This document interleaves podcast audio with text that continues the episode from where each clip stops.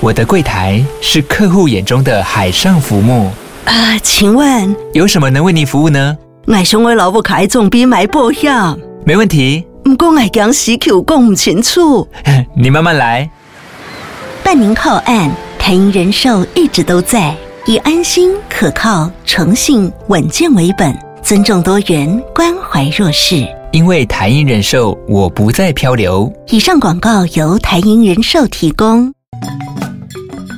欢迎来到你所不知道的动物世界第九十集《白胡子老人的使者》。各位听众朋友，大家好，我是兔孙。本次是由祥仪所投稿的主题，谢谢你的投稿。相传在西元四世纪罗马帝国时期，米拉城有一位主教，名为圣尼古拉。这位主教是个慈悲为怀的圣人。有一次，他听闻一户贫苦人家因为没有资金购买让三位女女儿出嫁的嫁妆，所以整天都在苦恼着女儿无法出嫁的问题。为此，圣尼古拉就决定在某个月黑风高的夜晚下，偷偷地爬上他们家的屋顶，并把足以购买嫁妆的金币从烟囱投下。随后，这位人家的女儿也因此成功出嫁，而这位圣人主教圣尼古拉也成为了现在无人不知、无人不晓的圣诞老人原型。虽说各地关于圣诞老人的传说不尽相同，甚至在冰。圣诞老人更是多达十三位，且每人都有不同的性格。但是不外乎圣诞老人都有着乘着飞天雪橇到各个乖巧小孩家发送礼物的特殊习惯。而作为圣诞老人使者拉乘着雪橇的，正是以鲁道夫为首的九只驯鹿。这九只驯鹿分别是猛冲者、跳舞者、欢腾、汉服、大人物、闪电、丘比特、彗星及鲁道夫。其中鲁道夫外的八只驯鹿才是真正出力拉雪橇。桥的负责人，而鲁道夫是一只有着会发出红光大鼻子的驯鹿，所以一开始鲁道夫为自己发光的红鼻感到自卑，认为自己天生就是一位小丑，除了受到同袍的嘲笑外，也受到父母的冷言冷语。然而，这样的屈辱就在一次的浓雾中被瓦解。有一次，圣诞老人驾着四只驯鹿去送礼物时，遇到了突发性的浓雾笼罩，这时所有的驯鹿都失去了方向。但此刻。由着发红光鼻子的鲁道夫突然出现，用他鼻子上的红色辉光指引了前进的道路。因为有鲁道夫的红光作为指标，圣诞老人才顺利的完成他的工作。随后，鲁道夫就受到大家的尊敬，甚至变成了为圣诞老人引路的重要使者。今天就让兔孙来向大家介绍承载着无数小孩梦想，作为白胡子老人使者的驯鹿吧。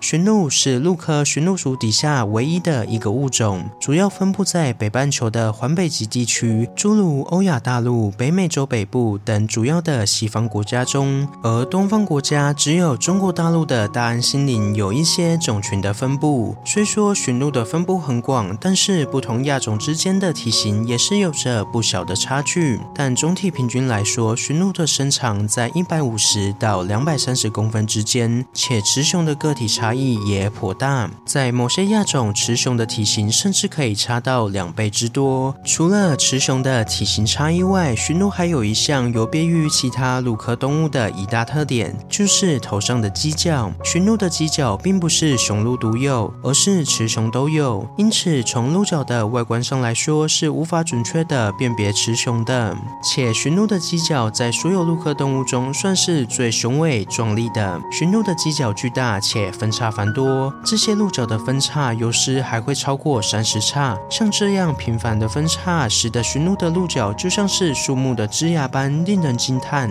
然而，最令人不可思议的是，这些雄伟壮丽的鹿角，居然是年年都会换新，且换新的速度之快，旧的脱落，新的就开始生长了。这样的行为就好像驯鹿每年都会为自己的外观再做打扮一样，实在是非常的有趣。此外，驯鹿在暴风雪或是永夜的环境中，还可以借由宽大的体让自身不要陷入雪地之中。就连行走时的脚关节都可以发出特殊的声音，为后方的鹿群指引前进的方向。且在一年之中，这些驯鹿会经历长达数百公里的大迁徙。这个大迁徙的目的是要离开越冬用的亚北极地区，往稍微回暖的北方移动。为了达成这个浩大的目的，刚出生的小鹿也会用着惊异的速度成长。小鹿大约在出生一周后，就可以像大集团一样，以每小时四十八公里的时速移动着，完全就是为了移动与速度出生的感觉。最后，驯鹿不只是圣诞老人的坐骑，它们与人类的关系也是非常紧密的。早在两百多万年前的更新世后期，遍布在欧亚大陆上的驯鹿是人类重要的肉类来源。那时的人类可说是靠着捕猎驯鹿才存活了上千年之久，因此我们人类的祖宗才会把驯鹿视为是圣洁的象征，并且赋赋予了许多美丽神圣的神话。好了，今天的故事就分享到这边喽。对驯鹿有什么其他的想法，欢迎到底下留言。如果喜欢我的节目，也欢迎追踪订阅及分享给身边对动物自然有兴趣的朋友吧。最后，想要鼓励兔孙的话，可以到 Apple Podcast 上给兔孙五星评价，或是点开赞助页面给予兔孙小额的回馈。回馈的金额一部分也会捐给相关的动物福利机构哦。这样一来，除了可以以给兔孙鼓励外，还可以做善事。那我是兔孙，我们下次见，拜拜。